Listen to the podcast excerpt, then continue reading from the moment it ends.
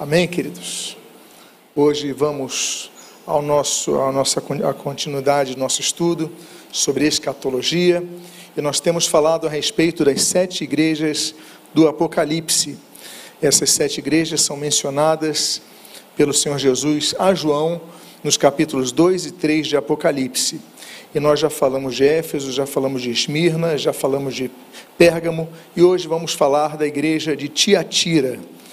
Então, a igreja de Tiatira, quarta das igrejas do Apocalipse, ela tem uma representação na história da igreja, ao longo da história da igreja, muito intensa e que dura um grande tempo. Lembrando os irmãos, Éfeso lembra a igreja apostólica no seu início, do seu nascimento ao início do seu esfriamento. Depois nós temos a igreja de Esmirna, que representa a igreja perseguida. Mencionamos então as dez perseguições imperiais que vão ali arredondando do ano 100 ao ano 313, a depuração da igreja pelas perseguições. Depois nós tivemos o início da, da, acomodação da igreja, a corrupção pelo poder político, a igreja corrompida, a igreja de Pérgamo, que vai do ano 313, essa data, nós citamos ali o édito de tolerância, o édito de Milão, ali de, de Licínio e Constantino, e vai até cerca, um número arredondado, do ano 500. E é esse ano, essa, essa, essa época, que nós vamos mencionar como ponto de partida, ainda que não seja uma data tão precisa, entre o ano 500 e o ano 1517, que é o apogeu político e militar da igreja é, institucionalizada, estatal, uh, e suas perseguições, as perseguições papais contra a cristandade que não se submetia aos seus dítames. Então vamos falar sobre a igreja de Tiatira hoje. Se você perdeu alguma dessas mensagens, não há problema nesse sentido, porque todas elas estão gravadas e disponíveis, tanto em áudio como em vídeo, como também de maneira escrita no site escatologia.com.br. Vamos fazer uma oração. Pai amado Deus bendito, nós te louvamos, nós te glorificamos, nós te agradecemos pela tua palavra e por essa série de estudos. Pedimos que abençoe-nos na manhã de hoje clarifica com o nosso conhecimento do texto e do seu contexto, o texto bíblico e de seu contexto histórico, e a aplicabilidade do mesmo, Senhor, em nossas vidas pessoais. Que vejamos tudo isso como alertas à nossa vida coletiva como igreja e individual como cristãos. E o que nós pedimos, nós fazemos agradecidos em nome de Jesus. Amém e amém. O texto de Apocalipse 2, no versículo 18, na sua segunda parte, diz: Ao anjo da igreja em Tiatira, escreva. Então fala da igreja Tiatira e onde é Tiatira, que cidade é essa? Vamos falar da cidade de Tiatira e seu contexto. Das sete igrejas do Apocalipse, a cidade de Tiatira é a menor. É, foi a menor delas, a menos expressiva, mas ela ganha uma, uma, um significado importante, por quê? Por alguns motivos, apesar dela não ser tão grande como as demais. Mas é porque ela foi fundada, por, sendo, tendo sido fundada por Seleuco, um dos sucessores de Alexandre o Grande, é, foi ali colocado um posto militar avançado. Então, para as tropas macedônias, protegê-las, né, guardá-las, supri-las. Então, ela vai ganhando esse contexto. Mas é, essa cidade ela fica então no sistema rodoviário entre Ásia Menor e Roma, ficava no caminho ali, situada, e também ligada à cidade de Laodiceia. Hoje essa cidade é a cidade moderna de Akissar. Então você vê como é que é a cidade hoje fica na Turquia. A cidade de Akissar é a cidade atual de Tiatira. Né, você vê que ela é uma cidade relativamente expressiva ali no interior turco. Ela era conhecida pela sua produção de púrpura, né, uma tinta usada em tecidos. Então, era muito forte a sua, a sua importação, a sua exportação de púrpura para, os demais, é, para as demais regiões. Além disso, ela tinha uma grande indústria de bronze, ah, de roupas e artigos de cerâmica. E então o comércio ele vai crescendo ali aos poucos, volta a dizer, é, é menos expressivo que nas demais cidades, mas a sua indústria de bronze e a sua indústria de, de tingimento, digamos assim, ela vai então a, avançando e dando vida àquela, àquela cidade. É interessante notar que a primeira convertida da Europa, que é Lídia, ela era representante comercial é, desse produto. Veja você o texto de Atos, capítulo 16, versículo 14, quando diz: Certa mulher, chamada Lídia, da cidade de Tiatira, vendedora de púrpura, temente a Deus, nos escutava. O Senhor lhe abriu o coração para que estivesse atenta ao que Paulo dizia, conforme registra Lucas aqui. Então, nós temos uma vendedora de púrpura Tiatira na cidade de Filipos, ou seja, fazendo então aquela ponte comercial uh, representando a sua cidade. Quanto às ruínas de Tiatira, nós temos tem aqui algumas fotos. É pouquinho, é muito pequeno né, das igrejas que eu pude percorrer, aquelas igrejas que pude percorrer, é, só perde em tamanho é, para a cidade de Filadélfia, atual Filadélfia. Então nós temos aqui um pórtico de uma antiga igreja bizantina, suas colunas, e nós temos, você pode ver aqui um senhor sentado, aqui um ponto de ônibus. Você vê que as ruínas é, são somente daqui, é só um trechinho pequeno, uma pracinha. Fizeram uma praça ao redor dessas dessas descobertas arqueológicas e nada mais temos em relação à antiga igreja de Tiatira. Sobre a religião de Tiatira, ela não era muito conhecida pelo culto ao imperador, que era mais conhecida nas outras cidades mencionadas por Jesus nesses dois capítulos de Apocalipse. É, não tem nem, nem textos citados quanto ao culto do imperador naquela cidade. Mas, por outro lado, é, havia vários templos que são citados em relação a Tiatira, como de Apolo, de Ártemis e de uma Sibila, que é uma espécie de profetisa chamada Sambete. Então, a figura feminina ela é muito forte nos registros sobre os cultos de Tiatira, principalmente os cultos a Ártemis e o papel dessa sibila chamada Sambete. Então, nós temos essas divindades que são ali é, cultuadas pelos comerciantes, as divindades tutelares, falamos um pouquinho sobre isso no último domingo, quando falando de Pérgamo. Né, então, o tintureiro tinha a sua divindade, o, o produtor de bronze tinha a sua divindade, cada um tinha a sua divindade, como nós vemos hoje no panteão dos padroeiros do romanismo, que foi adotado ali, como citamos ali na igreja de Pérgamo. Como Jesus se apresenta à igreja? Vamos então adentrar ao texto bíblico, dada essa introdução que nós aqui aplicamos. Primeiro, ele diz no versículo 18, na sua segunda parte, o seguinte: Estas coisas diz o Filho de Deus. Apesar de ser comum o uso do Filho de Deus nos evangelhos, todos os evangelhos citam a Jesus como Filho de Deus, né? mas no Apocalipse apenas aqui é citado, apenas uma única vez. E por que, que ele se apresenta à igreja de Tiatira como Filho de Deus? Eu falei para vocês das divindades tutelares né, as, as, os padroeiros de cada profissão, digamos assim. Mas a, o padroeiro da cidade de Atira era Cronos. E Cronos era considerado o filho de Zeus. Então, quando você ia para Tiatira, não, Tiatira é protegida pelo filho de Zeus. Então, Jesus, quando se apresenta à igreja Atira, diz: Olha, essas coisas diz o filho de Deus, não é o filho de Zeus. Então, por isso, nós temos esse contexto. E ele continua dizendo o seguinte: que tem os olhos como chama de fogo. Vale lembrar, aos que gostam um pouco de mitologia grega, que esse Cronos, que é o deus do tempo, também era o deus do sol. É, então, ele era o deus que cuidava do calor, as pessoas acudiam muito a ele é, para que houvesse boa, bom proveito nas suas lavouras, na, nas questões agropecuárias e tudo mais. Então, o Deus Sol era o que dava o, calor, era que dava as estações, é um local frio ali Tiatira, é uma região fria, então muito dependente do sol. Então ele, ele se coloca o seguinte: olha, eu sou filho de, de Deus, não filho de Zeus, e eu tenho olhos de fogo, ou seja, o sol ele não dá apenas luminosidade, mas dá calor. Mas o que, que ele quer dizer com isso? O fogo ele purifica. Jesus volta a dizer, ele se apresenta no Apocalipse como juiz. Então ele vem para depurar. Seus olhos são de fogo. Ele olha tudo, ele vê tudo.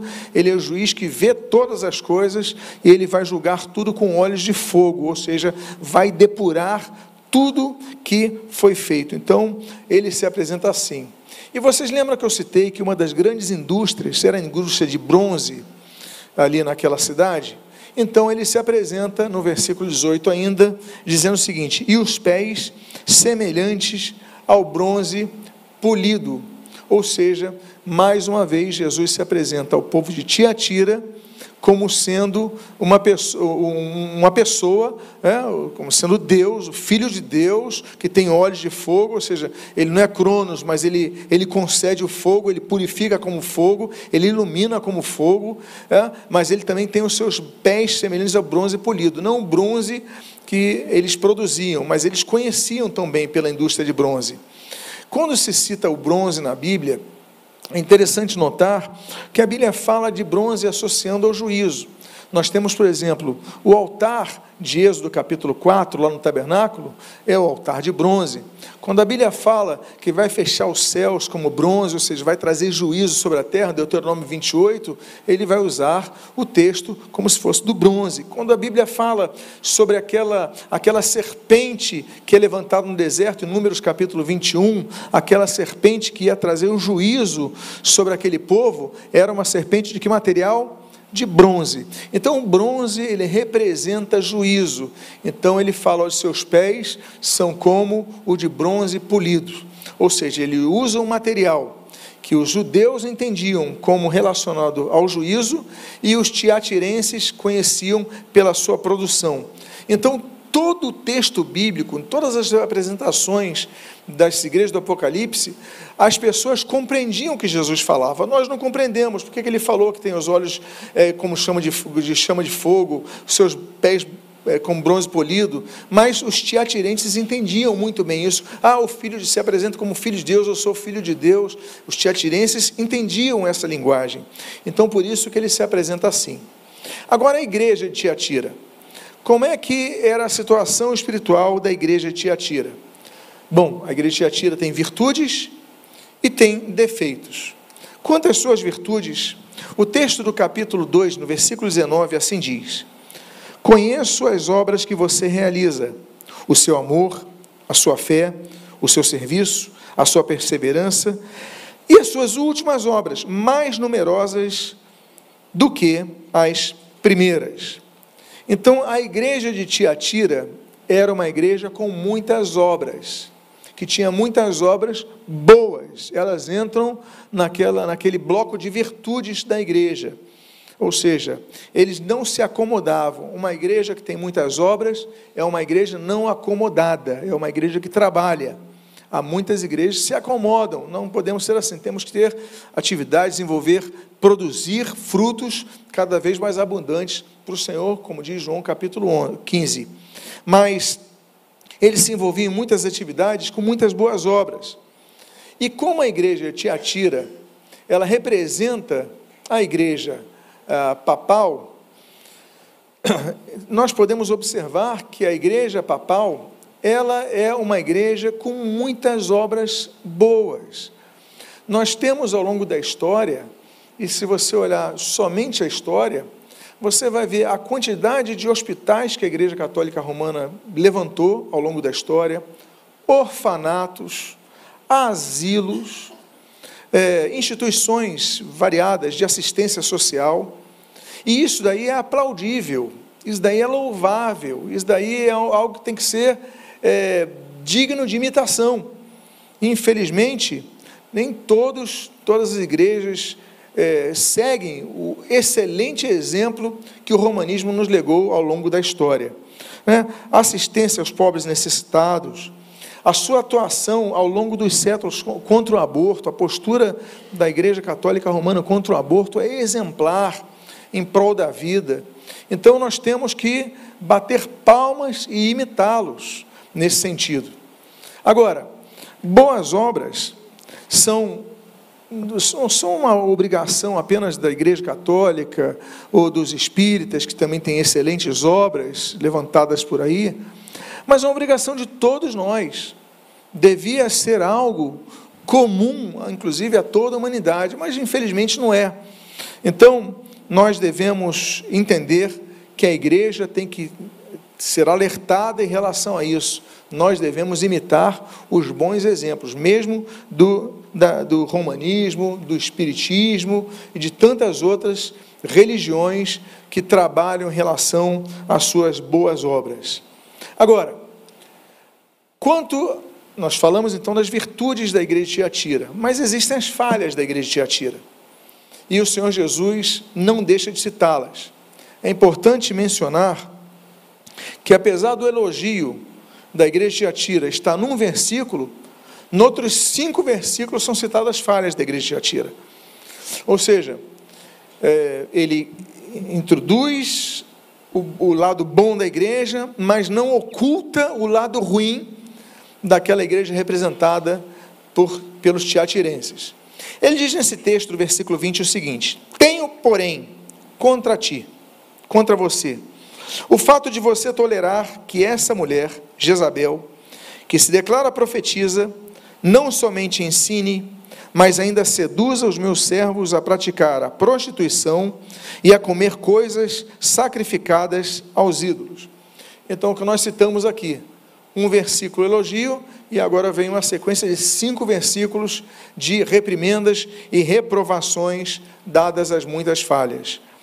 A palavra tolerância hoje é uma das usadas, uh, palavras mais usadas é, por todos. O problema, em, principalmente em relação às minorias, o problema não é a tolerância uh, em si, mas é a tolerância, porque muitos confundem minorias com os pecados das minorias.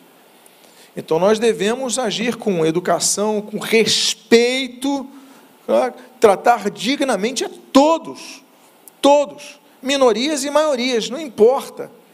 Mas o fato é que nós devemos estar atentos para entender o seguinte: bom, temos que é, respeitar as minorias, mas espera aí, mas não devemos acatar os pecados nem das minorias nem das maiorias. Então não é porque se trata de minoria que nós vamos tolerar o pecado. O pecado não deve ser tolerado. Volto a dizer, nem de minorias, nem da maioria. Então a igreja não pode tolerar o pecado. E o que, que os tiatirenses faziam?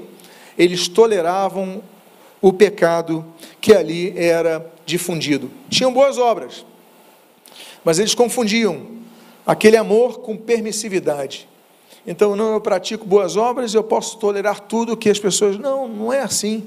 Nós devemos ter uma postura firme contra o pecado. E aquela igreja permitia se permitiu contaminar, porque tinha boas obras, então tinha uma aparência de ser uma boa igreja, mas Jesus falou: não, tem contra você essas coisas, você está tolerando o que você não deve tolerar. E ele fala então dessa Jezabel, dessa mulher que é citada nesse texto várias vezes. Ele diz no versículo 20, nesse mesmo versículo 20, Jezabel, que se declara profetiza. Provavelmente Jezabel não era o nome dela. Jezabel talvez tenha sido um título relacionado àquela antiga rainha, é, que é, casada com, com, com Acabe, que perseguiu e assassinou os profetas de Deus, dos quais Elias era o principal. Vocês lembram da história de Jezabel? Então ela manda matar, perseguir os profetas, e Elias, inclusive, era o seu alvo principal. Então, Jezabel reina em Tiatira um espírito sedutor, um espírito tolerante ao pecado e um espírito assassino, eles vão caracterizar a igreja e a época de Tiatira. E ela, como diz o texto, que se declara profetiza, mas não era, ela se declarava. E a liderança aceitava passivamente isso. Por quê? Porque muitas vezes a liderança falha em acatar e se submeter a pessoas pelos dons que demonstram ter. Uma coisa são os dons espirituais, outra coisa é a liderança da igreja. E uma coisa não pode usurpar a outra. Existem princípios que não podem ser alterados. Então não é porque a pessoa tem os, os todos os dons espirituais, e exerça todos os dons, e profetize, e fale em línguas, e, e, e tem os dons de curar, e operação de milagres, dom da fé e tudo mais, mas tem uma liderança na igreja, ela tem que estar submissa a essa liderança. Então, é muito é, a igreja de apresenta esse problema naquela igreja. Que uma mulher chega lá, ela se de, chamada, denominada de Jezabel, ela se autodeclara como profetiza. Quero lembrar vocês que eu citei para vocês os cultos naquela cidade. Vocês lembram que existe uma sibila chamada Sambete? Então, havia essa característica na, na cidade de Tiatira de profetisas, de mulheres que eram conhecidas por, como profetisas. Assim como muitas vezes a igreja evangélica, nós temos muitos casos de verdadeiras mulheres de Deus profetizas, mas cria-se uma cultura, não, aquela irmã profetiza, vai na casa da irmã que profetiza tudo mais. E glória a Deus pelo Espírito Santo que vai levantando essas pessoas. Mas o problema é quando a gente não julga a profecia. O problema é quando a gente se impressiona porque Satanás também conhece, também é, entende os nossos, o nosso, o nosso vaguear, o nosso andar, o nosso caminho, né? então percebe algumas coisas que estão ao nosso redor e passa aquela informação através do seu, dos espíritos malignos que estão ocupando, possuindo uma pessoa e falam coisas que impressionam. E muitas vezes as pessoas estão na igreja e se, digamos, uh, se confundem com isso pensam que Deus está falando quando é o diabo que está falando.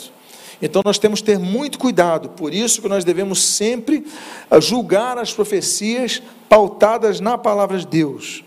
Nós temos, por exemplo, esse texto que está em tela, de 1 Tessalonicenses, capítulo 5, versículos 20 a 21, que diz o seguinte: Não desprezem as profecias. Então, em primeiro lugar, a pessoa está profetizando, a gente não despreza.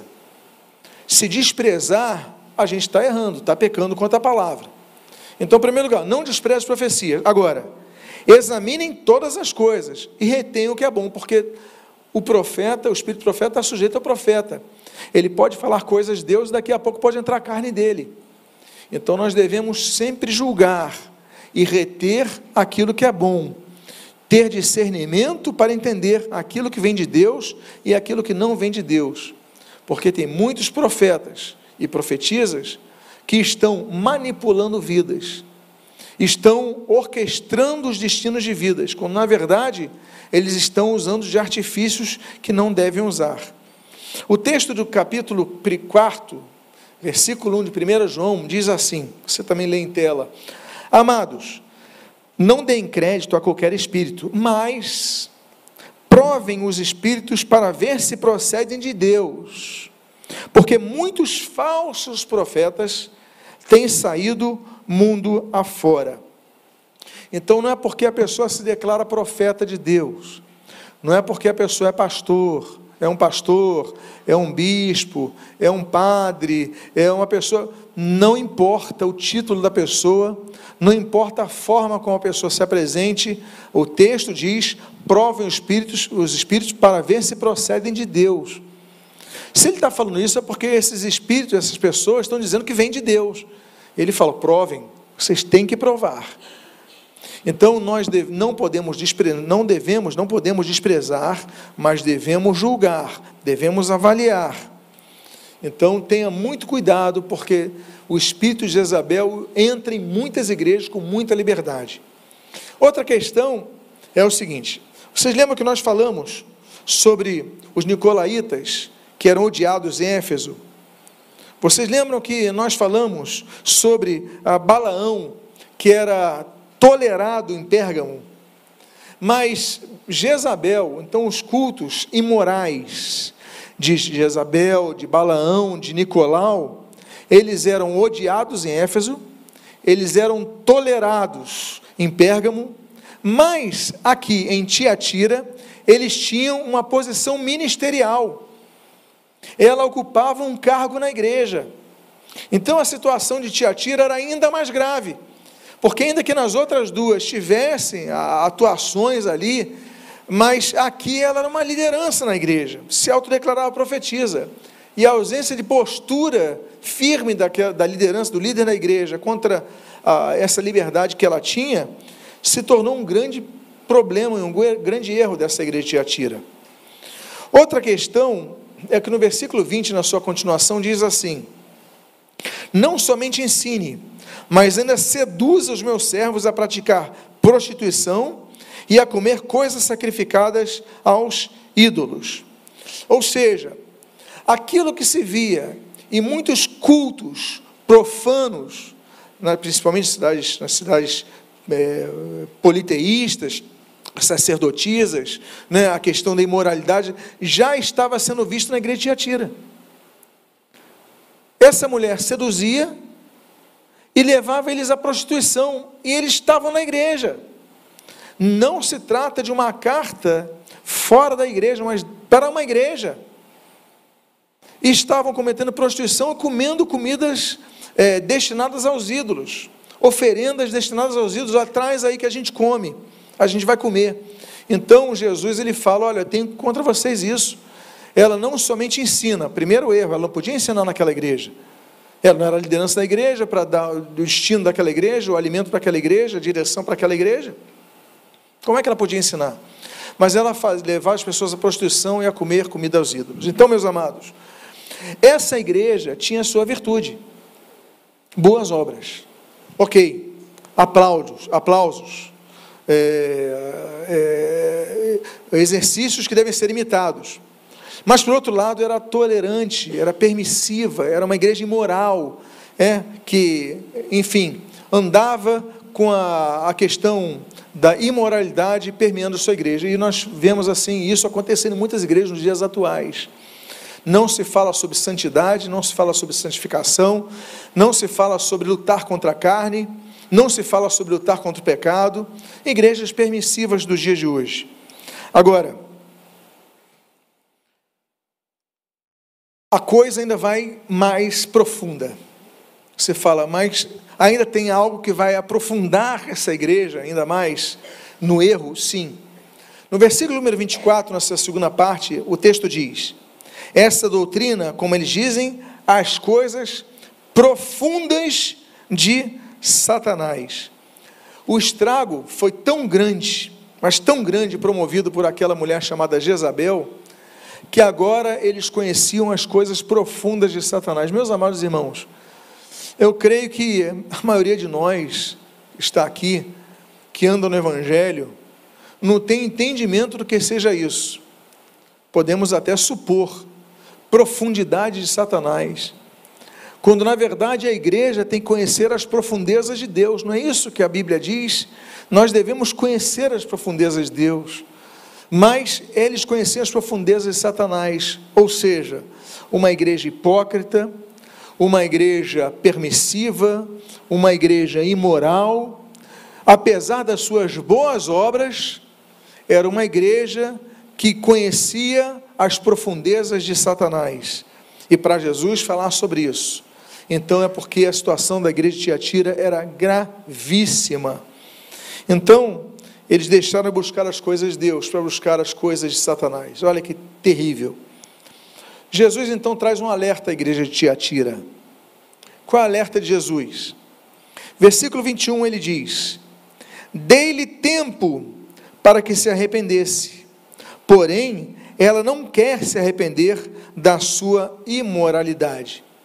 Então ele está associando as profundezas de Satanás com as comidas, comida é, que são comidas, mas que eram dedicadas aos ídolos. Então, por isso que às vezes as pessoas falam assim: ah, vocês são tão radicais. Dia de Cosme e Damião. Eu, eu lembro que eu, era o dia que meus pais, muitas vezes, falavam para mim na, na aula. Eu faltava aula. Eu falava assim, mas que bom, que pais bons que eu tenho. Agora, no final de setembro, eles me incentivando, você não vai na aula amanhã. Por quê? Porque como criança era suscetível a comer doces de Cosme e Damião, dedicados a Cosme e Damião, em terreiros, em, enfim. Dedica... Então, não, a igreja de Atira era assim, mas nós não. Nós não podemos ser assim. Então nós devemos preservar-nos disso. E da questão da imoralidade que nós já citamos. Aí Jesus fala: dei-lhes tempo, como você diz o texto, para que se arrependesse, mas eles não têm se arrependido, porque não quer se arrepender da sua imoralidade. Então, meus amados, Jesus concedeu a oportunidade de arrependimento por causa de sua misericórdia. Ele é misericordioso. Sempre antes do juízo vem a oportunidade do arrependimento. Antes de vir a chuva, o dilúvio na terra, Deus levantou Noé para pregar o arrependimento. Então sempre tem a oportunidade do arrependimento antes de vir o juízo. Mas o texto diz, eu vou até voltar ao texto, que eu acho muito interessante isso, que diz assim: porém ela não quer, não quer, a vontade de quem aqui? O livre-arbítrio de quem? Ela não quer, de cada um. Os membros daquela igreja não queriam se arrepender. E arrependimento deve ser uma decisão pessoal, individual, é, é o livre-arbítrio que nós devemos impor. Ela não quer, não, mas ela tem que querer para ser salva, senão não vai ser salva. Então, meus amados, eles rejeitaram o convite. Então, por causa disso, nós temos o juízo ali que, que é explanado à igreja de Tiatira. Diz versículo 22 do capítulo 2: Eis que farei com que fique acamada, e trarei grande tribulação aos que com ela adulteram caso não se arrependam das obras que ela incita. Opa, mais uma vez cita obras aqui.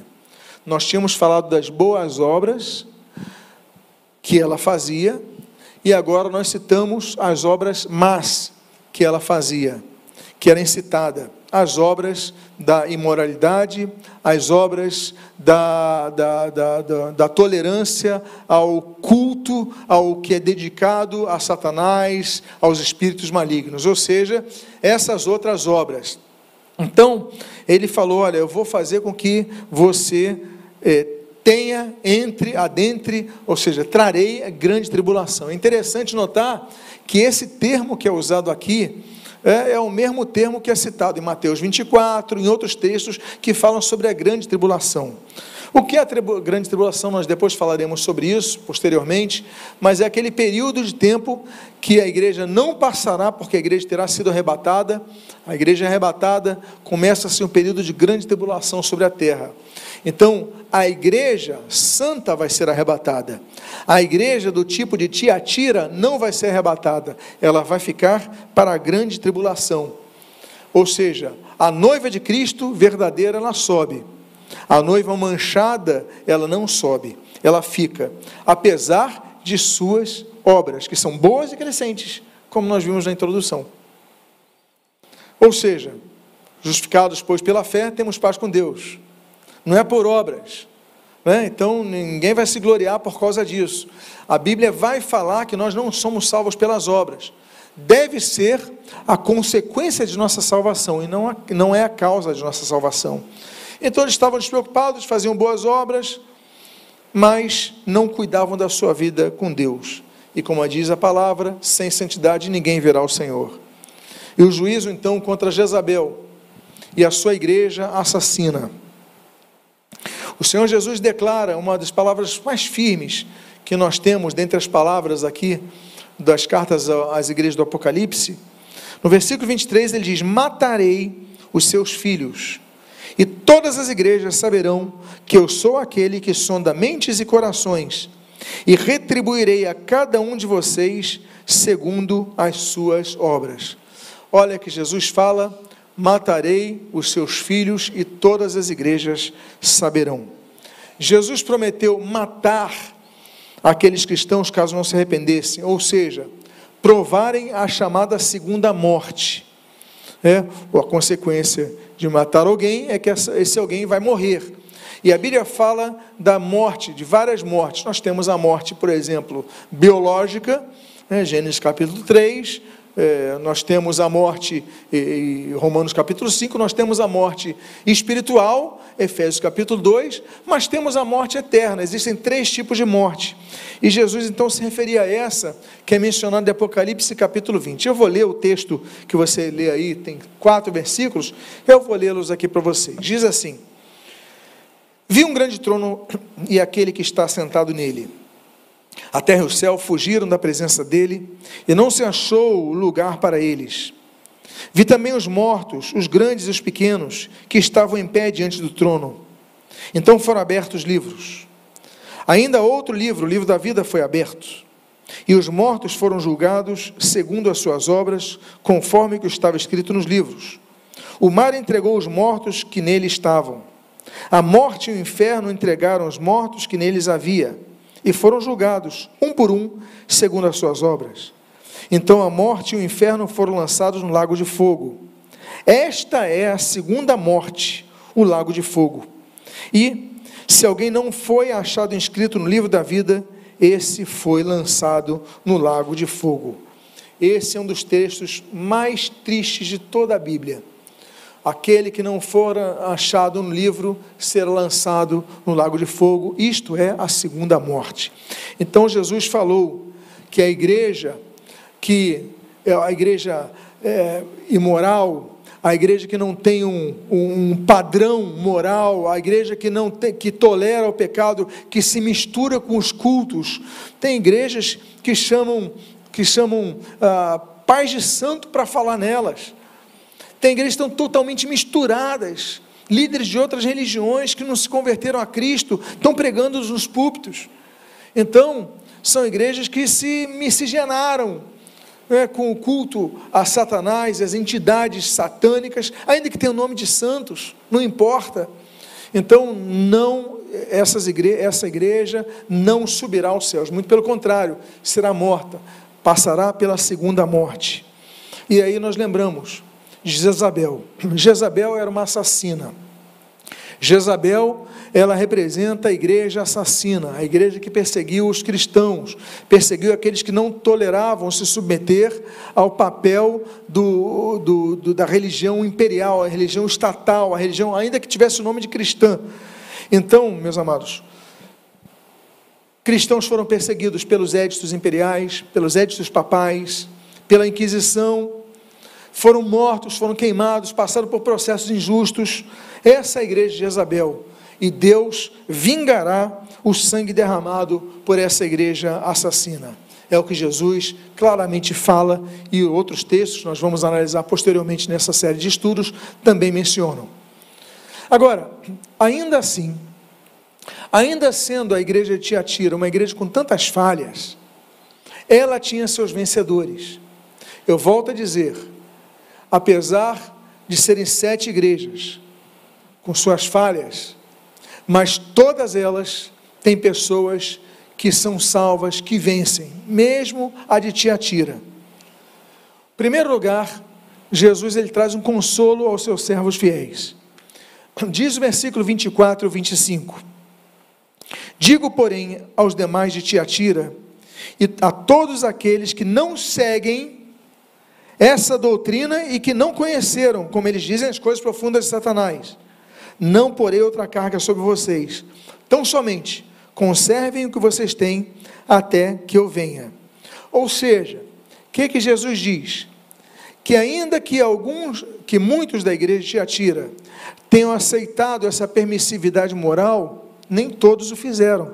Diz o texto, a todos aqueles que não seguem essa doutrina, as doutrinas de Jezabel ou seja, nem toda a igreja estava condenada. Havia pessoas que se mantiveram firmes, apesar da influência de Jezabel, permaneceram como Elias. Amém, queridos? Então, nem todos se contaminaram. Ao longo da história foi a mesma coisa. Nós lemos, por exemplo, nomes na história que não se contaminaram com a igreja estatal, que falava: olha, se você se dobrar às nossas imposições doutrinárias, você vai continuar vivendo bem. Mas se você não se dobrar, você vai ser preso, vai ser morto. Então nós temos Pedro Valdo, João Wycliffe, João, João Russo, Jerônimo Savonarola, Martinho Lutero, vários pré-reformadores, eles não e reformadores, mas depois da reforma a coisa muda. Vamos falar sobre isso no domingo que vem.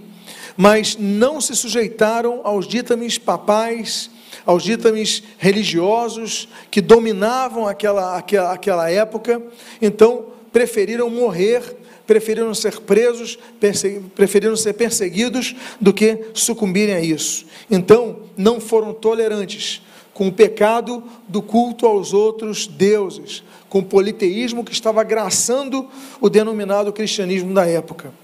Jesus, ele falou em Mateus capítulo 16, versículo 24: se alguém quer vir após mim, negue-se a si mesmo, tome a sua cruz e siga-me. Então Jesus falou: Não vou botar outro cargo além, outro encargo em vocês. Já basta vocês seguirem a Cristo, tomarem a sua cruz, e não se sujeitarem a Jezabel e ao seu culto permissivo. Então já basta essa carga a vocês. Agora, Jesus alertou os cristãos de Tiatira, dizendo o seguinte: conservem o que vocês têm. Não foi isso que ele falou? Se ele disse conserve o que vocês têm naquela mensagem de alerta, significa que eles podiam não conservar o que tinham. Ou seja, eles podiam sucumbir àquele liberalismo, aquele culto liberal nas suas igrejas, na sua igreja, eles podiam ceder. Então Jesus falou que tais virtudes podiam ser perdidas, por isso eles deviam conservá-las. Ele fala no versículo 26, continua dizendo o seguinte: Ao vencedor, o que guardar até o fim as minhas obras. Opa, agora ele fala das obras que são dele. Mas ele fala que o vencedor é aquele que guardar até o fim. Meus amados irmãos, quantos de vocês conhecem pessoas que se desviaram do caminho? Se, se talvez eh, os que têm um pouco mais de tempo no Evangelho devem conhecer várias pessoas. Eu conheço várias pessoas.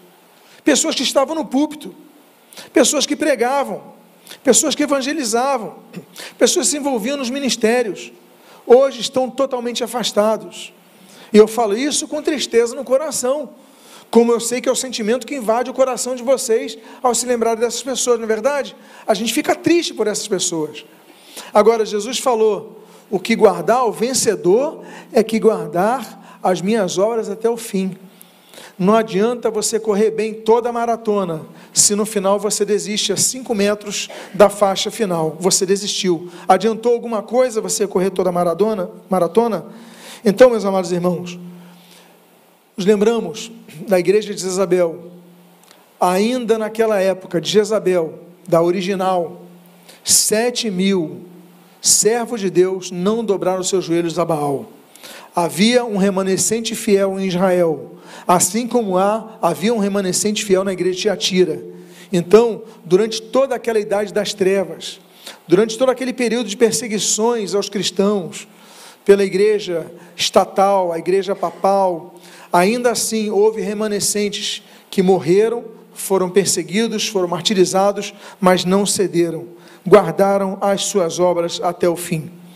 Aí Jesus ele diz então no versículo 26: Eu lhe darei autoridade sobre as nações, e com cetro de ferro as governará, e as reduzirá, reduzirá a pedaços como se fossem objetos de barro.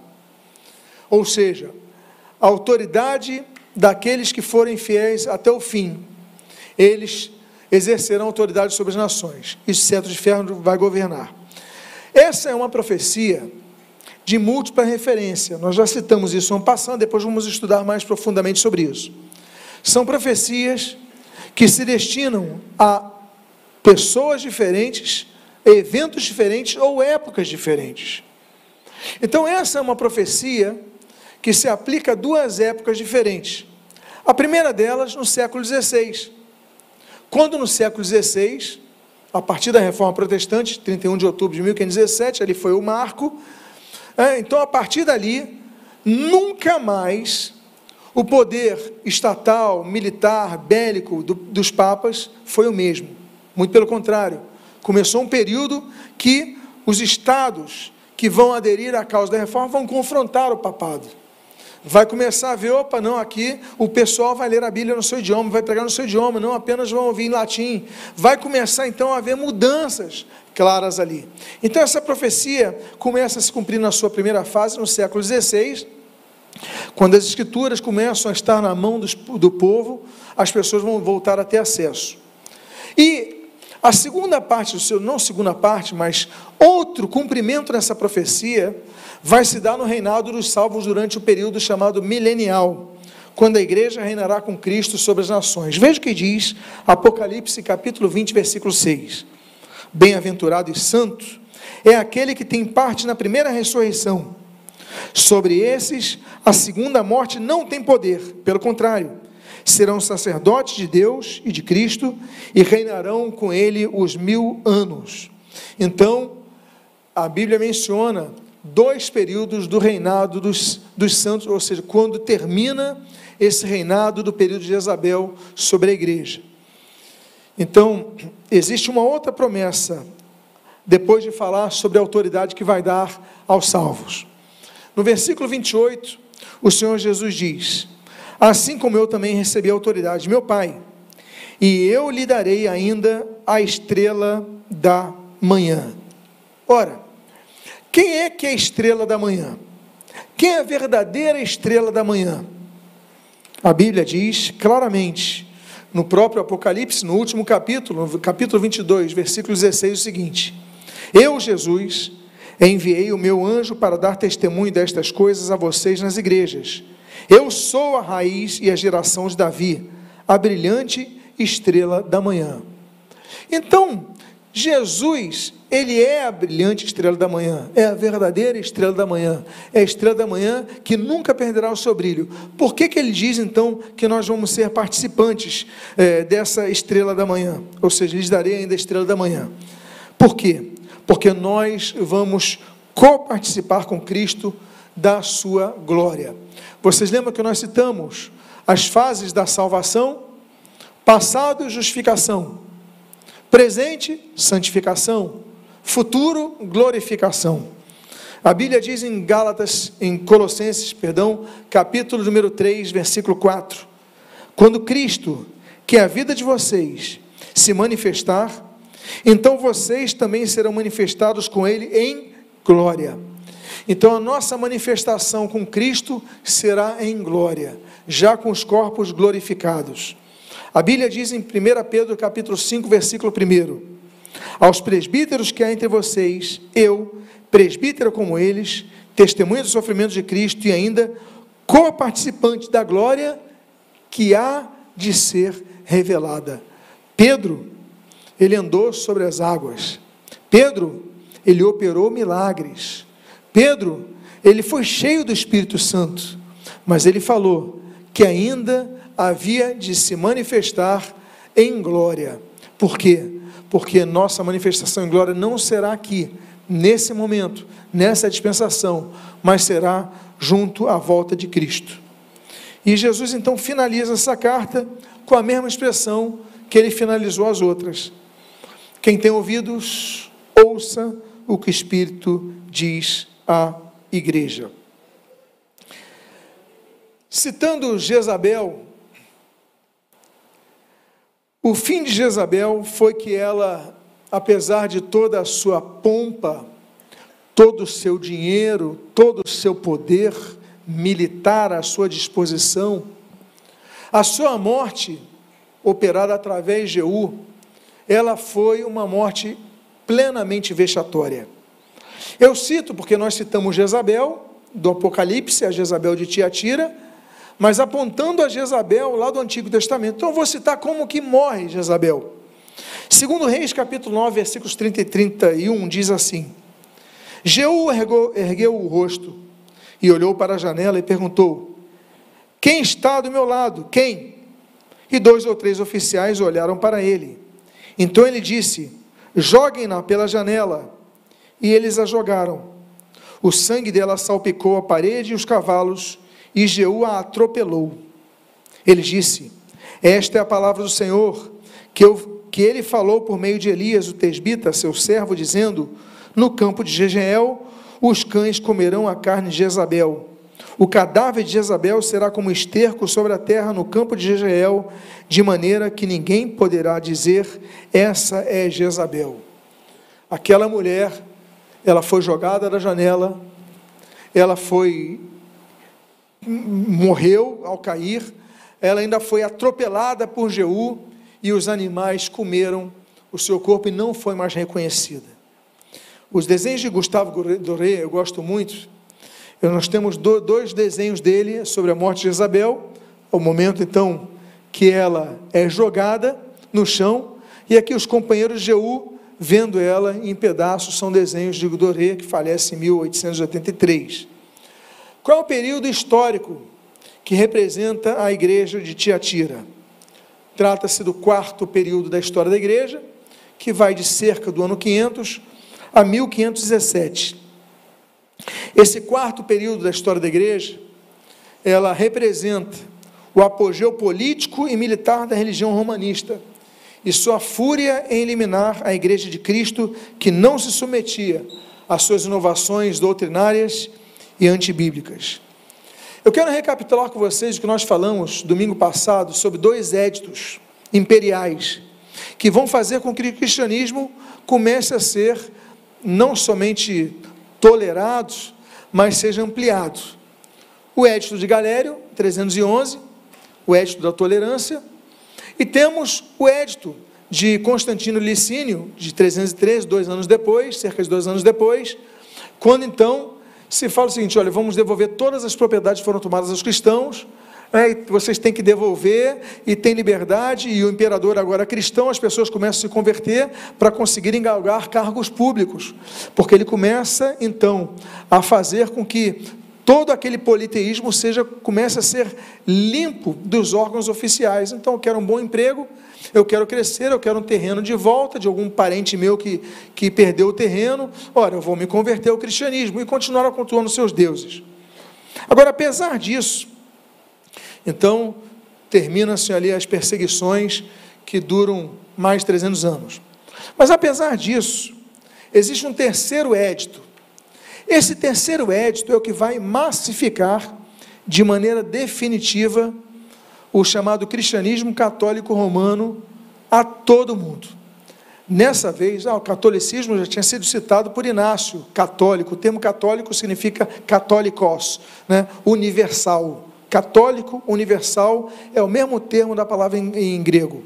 Pois bem, então, ah, existe um terceiro édito, que cerca de 70 anos depois do édito de Constantino, declara que todo mundo, olha só o que eu vou dizer, todo mundo tinha que se tornar católico, obrigatório por lei.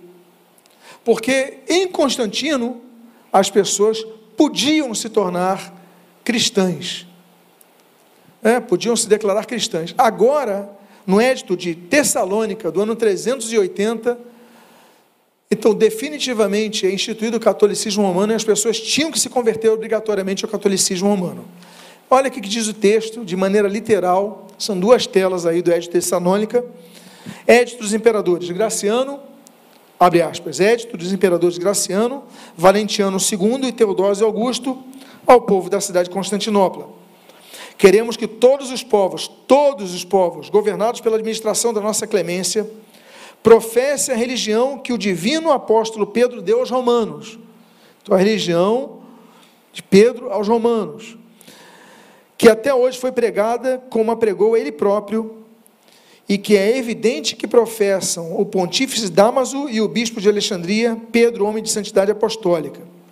Agora veja o que diz a próxima tela. Presta atenção. Ordenamos que tenham o nome de cristãos, o quê? Católicos, que sigam esta norma, enquanto os demais os julgamos dementes e loucos, sobre os quais pesará a infâmia da heresia.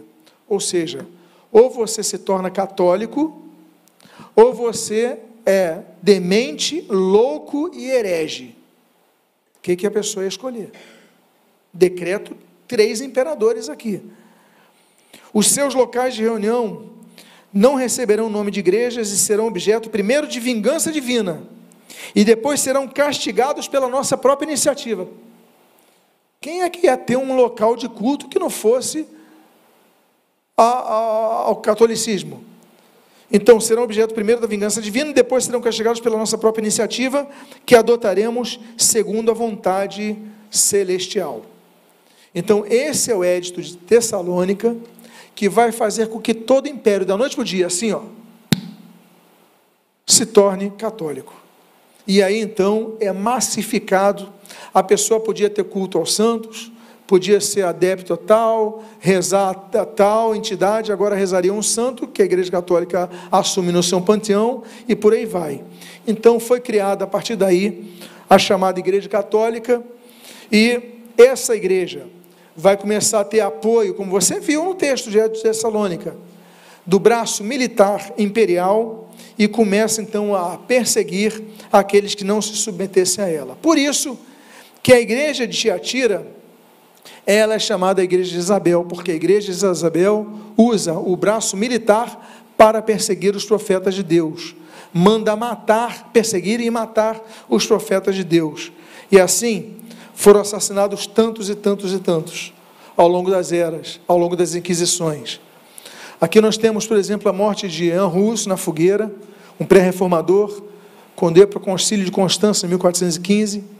Nós temos os mártires de Oxford, igualmente queimados, 1555.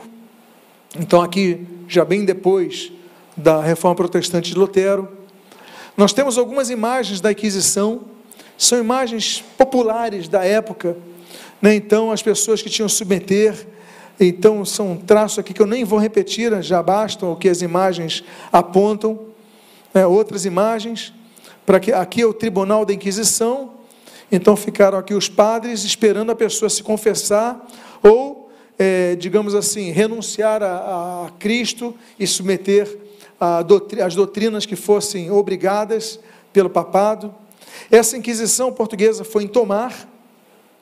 Então, aqui vários. E olha, a população toda vendo para gerar temor. Então, quem eram queimados? Protestantes, judeus, muçulmanos e outros, aqueles que não se convertessem ao catolicismo. Esse alto de fé eu coloquei aqui porque essa pintura de Pedro Berruguete, ela mostra o alto de fé presidido por Santo Domingo. Então você vê santos da Igreja Católica Romana, até hoje são santos, até hoje têm seus dias, seus cultos, suas igrejas dedicadas a eles. Eles daqui presidindo um alto de fé, onde nós temos aqui cristãos sendo queimados, expostos e queimados e mortos por causa da Inquisição. Esse quadro de Eugênio Lucas, que mostra as pessoas com um, um, cone na cabeça, um chapéu, né, é, andando em cavalos para receberem insultos da população e ali o império vendo isso tudo acontecendo de forma vejatória antes da morte deles. Mesma coisa o quadro de Goya. Não sei quantos gostam de Goya, pintor espanhol, mas a mesma coisa, o julgamento deles com esse, com esse cone na cabeça, com esse chapéu na cabeça, vexatoriamente, em frente aos inquisitores aqui, e ali atrás o pessoal anotando a acusação deles, então, ah, eles tinham uma Bíblia em casa. Ah, eles liam os livros de Lutero, os escritos de Calvino, não importa as acusações, não se submetendo às normas do papado. Aí você fala, não chegou alto de fé no Brasil, não teve Inquisição no Brasil. Se você for a Belo Horizonte hoje, esse daqui é o Museu da História da Inquisição no Brasil. Foi aberto em Belo Horizonte, há poucos anos atrás, você vê que é uma construção nova. E aqui está um objeto que era usado de tortura, que esticava a pessoa até seus membros se, enfim, soltarem dos seus corpos. Isso daqui é do Tribunal de Inquisição no Brasil. O Brasil viveu isso. Então, graças a Deus por esse Museu da Inquisição que foi aberto ali, para que a gente não se esqueça que essa realidade foi verdadeiramente próxima a todos nós aqui no Brasil Império. Agora, a fase da igreja de vai terminar quando, em 31 de outubro de 1517, então Lutero crava as 95 teses ali em na, na porta da igreja do palácio de Wittenberg. E ali então traria alforria espiritual a milhões e milhões de, cristãos, milhões de cristãos que eram perseguidos pela Inquisição. Mas a partir da reforma, eles passam a ter locais para se refugiarem que havia exércitos e o Estado para combater e evitar que fossem então martirizados e pudessem então ler a Bíblia, pregar a Bíblia e desenvolver-se em relação ao seu crescimento espiritual. Esse é o brasão de Genebra aqui, você pode ver o brasão de Genebra. E ao redor do brasão de Genebra, essa é uma, uma moeda suíça, escrita em relação à reforma protestante em Genebra, que diz: pós tenebras lux, ou seja, após as trevas, luz. Essa é, esse é o símbolo de Genebra que fala que após, após o período de trevas veio a luz, a liberdade da palavra de Deus. Agora, um novo dia então estava surgindo com a reforma protestante de 1517. Mas, com a reforma, outros problemas viriam. E com isso, então, no domingo próximo, nós vamos falar sobre esse período da reforma na história e vamos falar dos problemas que isso vai trazer em relação à igreja de Sardes. Recomendo a leitura do texto de Apocalipse, capítulo 3, no seu início, quando fala igreja de Sardes, para você ver o que vai ser falado a respeito dessa igreja. Que Deus possa ter te abençoado de maneira rica e abundante nesta manhã.